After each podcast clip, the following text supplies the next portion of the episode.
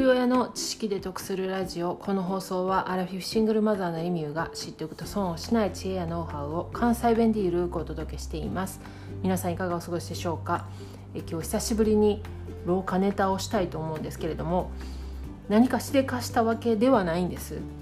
去年のね配信をこう振り返って見てるとその老化現象ネタっていうのが34個ほどあるんですよね。でその内容なんですけれどもまあダントツに多いのが忘れたとか なんか失敗談的なことが多いんですけれどもその次に多いのがトイレ近いとかねあの体の機能的な老化現象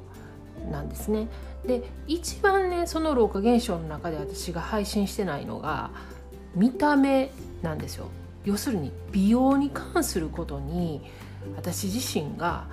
あまり興味がないことがねもう配信回数でわかるんですよね。で今日はね珍しくこの見た目の老化について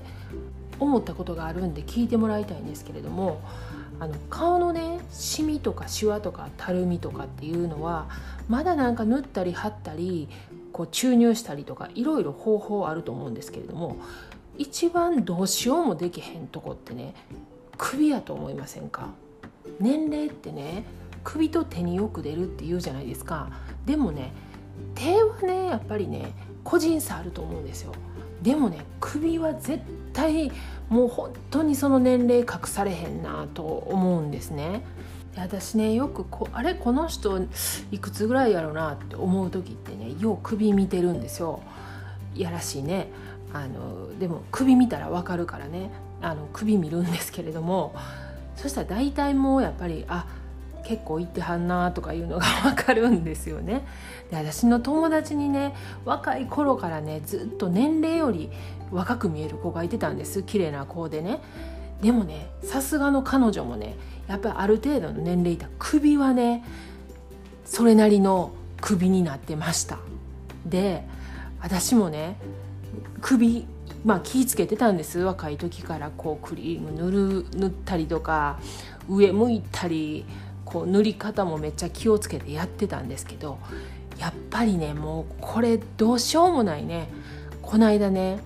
あのまあ普通に洗面所で見てる時はあんまりようわからんかったんですけど拡大鏡ね例の。あの拡大鏡をね見てたら首ねあのまあそれなりの横にシワ入ってきてんなとは思ってたんですけどね。その首をねちょっとこう触ってみたんですよね。こう触ってみたっていうか引っ張ってみたんですよ。ほんならねこの引っ張ったら引っ張った肩が戻らないんですよ。でえっと思ってそこで思い出した。昔ねひいおばあちゃんねもう皮とみあの皮だけのね 皮と骨のひいおばあちゃんいてたんですけどひいおばあちゃんのよう手で遊んでたんですよ。皮ピーって引っ張ったらもうそのおばあちゃん皮戻らへんのですよね。引っ張ったまんまになってて。それを思い出して私の首もねもうねまあそらひいおばあちゃんみたいにはなってませんよ。せやけどある程度こう引っ張ってキュッてやったらね結構肩残ってあるんですよそのまんま。うわこれがだんだんあのひいおばあちゃん現象になっていくんやわと思ってもうちょっとびっくりしたんですけどでそっからねネットでこう首のねその老化対策みたいないろいろ調べたんですよ。でねサイトに載ってるやつなんかね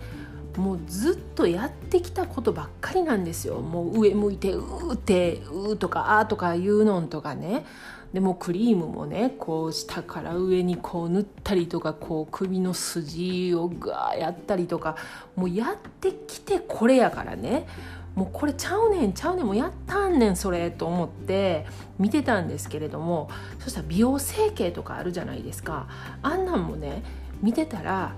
ビフォーアフターもね備え対して変わらないんですよね。なんかその美容整形した割にはね。いやこれあんまやっぱり首ってそこまで難しいんかなと思ってね。ほんでずっと探してたら今度ねなんか犬の首輪じゃないけどあのムチ打ちとかになったらやるあのあれあるじゃないですか。サポーターみたいなね。あんなんのその首のシワのなんか美容器みたいなんとかも出てきてうわえらいの出たんなと思って見てたんですけどいやまあでも首ってやっぱり難しいんでしょうねきっとね。でも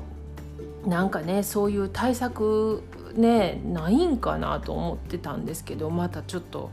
もしなんかこんなん聞くでっていうのあったら教えてもらいたいんですけどもで過去回にねえっと113回で拡大鏡の出番と現実の需要っていうところでねこれ拡大鏡の話してるんですでこの拡大鏡もねもうめちゃめちゃもうよう見えるし老眼鏡掛け合んでも見えるからめっちゃ便利やねんけどもまあいろいろとねショックなこと気づかせてくれんなと思ってね まあもう知らんかったら知らん方が幸せなこともあるのになとか思いながら毎日大活躍しています。あの概要欄にリンク貼っておきますのでよかったら合わせて聞いてみてください。では最後までお聴きいただきありがとうございました。今日も笑顔で